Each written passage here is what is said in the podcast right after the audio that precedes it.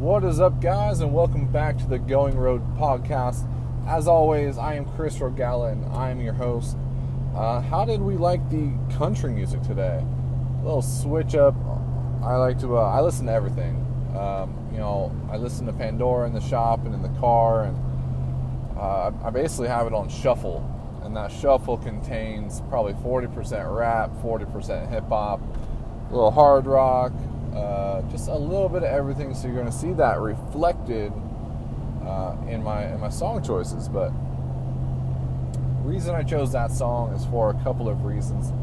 Uh, a, although it's a newer song, it's very near and dear to my heart, and I found it as I was beginning this mental turnaround, and I I sent it to my wife and.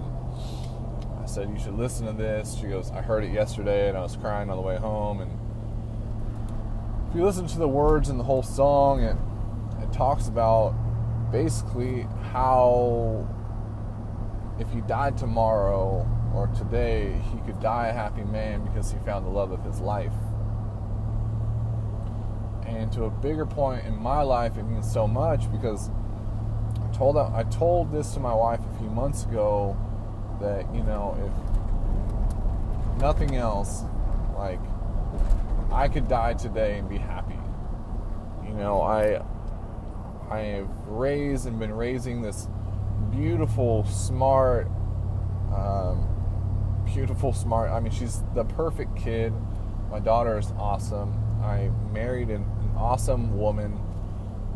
Um, and although I'm not where I want to be, and I think I talked about this last time, or where I will, you know, I, I will never reach my goals because every time I get, I get close to a goal, I up it, I raise it, I raise the ceiling, and um, but you know, I, I have a successful business, which is something I've wanted since I was a young kid.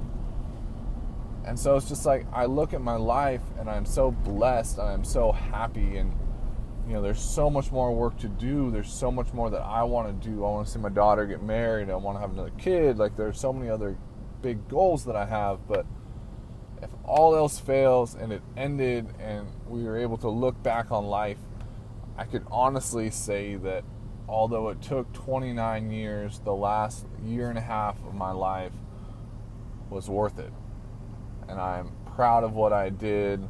I am I will consider my life successful and that is all I can really ask for. You know, one thing that Gary Vee talks about a lot, and uh, and a lot of others echo it, but they don't exactly come out and say it like him. Is he's like live life with no regrets. You know, you don't want to be that 80 year old, 70 year old, 80 year old, 90 year old, 100 year old on your deathbed looking back saying, I wish I would have done X. I wish I would have done Y. I wish I would have done Z. And I'm trying to live my life that way, and it's been awesome doing so. Do I have regrets? Yeah, I, yeah, I do. I, I wish I could have found myself sooner, but you know, it's one of those things that I feel like there's a difference between regret and learning that what you've done in the past, although not ideal, has helped shape you and make you and kind of formed you into this person that you are today. And that's how I look at it. Every every L that I've taken in this life isn't doesn't stand for loss, it stands for lesson. Every wannabe business idea that I started and I didn't follow through or it didn't work out, it wasn't a failure. It was a lesson learned. I learned something from it. I went to school for five years out of, or shoot, seven years. I went to community college for seven years after high school. I got my, I got some associate degrees out of it. But the bigger lesson is, is although I view that time overall as a failure, is I learned that school isn't really for me. The system isn't for me. Who I am is a businessman. I'm an entrepreneur. And that's just my hope and dream for everyone out there struggling with the same thing. there is hope. There is this idea that you can do better. You can, you know, in 2018, you can literally be whatever you want. If you want to identify as a uh, genderless square box, you can, ident- you, can, identify. You can be a tree. You can be an entrepreneur. You can be a businessman, businesswoman, uh, business it. And uh, it's never too late to get started. You know, I do a lot of these art and wine festivals, and uh, quite a few older people that I that it's it's mainly the older older individuals that talk about this, and they say, "I wish I could, I wish I could, or I wish I could have done something like this. I wish I could be, you know." And my response is always the same. I'm like, "You can. It's never too late. Like I don't I don't give a shit where you are in your life. There's always time to change. There's always time to figure out who you are and chase the path that you're on. So you only get one one at bat. So why waste that at bat doing something that you don't love? And you know, listen to uh, Andy Frisella the other day, and he goes, you know, you're gonna have to do a lot of shit you don't want to do before you get to do what you want to do, and I completely agree. But you know, I mean, I look at myself and the, the route that I've done, and I can see it. I can, you know, I've done so much shit that I don't want to do, that I didn't want to do, that I currently don't want to do, but it's helped shaping me and defining me and it's helping me mold into the person that I want to be, the path that I want to go down. And quite frankly, like I'm doing what I love. Like, do I love do I love candle making? It's all right. It's all it's okay. But do I love owning my own business? Do I love owning my own schedule? Do I love being part of a phenomenal industry, which is the beverage industry? Absolutely. I love the, I call it the fringe industry. You know, like I'm not in the wine industry, I'm not in the liquor distill in the industry yet. We'll see where that goes. Actually, that's a whole different topic. But uh, you know, I'm where I want to be in life. You know, and that's to me that's so important. And you know I don't know. Give me a second. Let me let me let me reframe my my point of view here. Sorry about that, guys. Just had a little uh, brain lapse. I'm running around Napa Valley today, dropping off some candles, picking up some glass, and then dropping off some sample candles to uh, dropping off some samples to try to acquire more business. But I guess, long story short, and the moral of this whole rant is. Uh, be thankful. You know, I you know, as it's widely noted now that the past month have been a struggle for me mentally, and I had another breakthrough uh, this weekend with my daughter.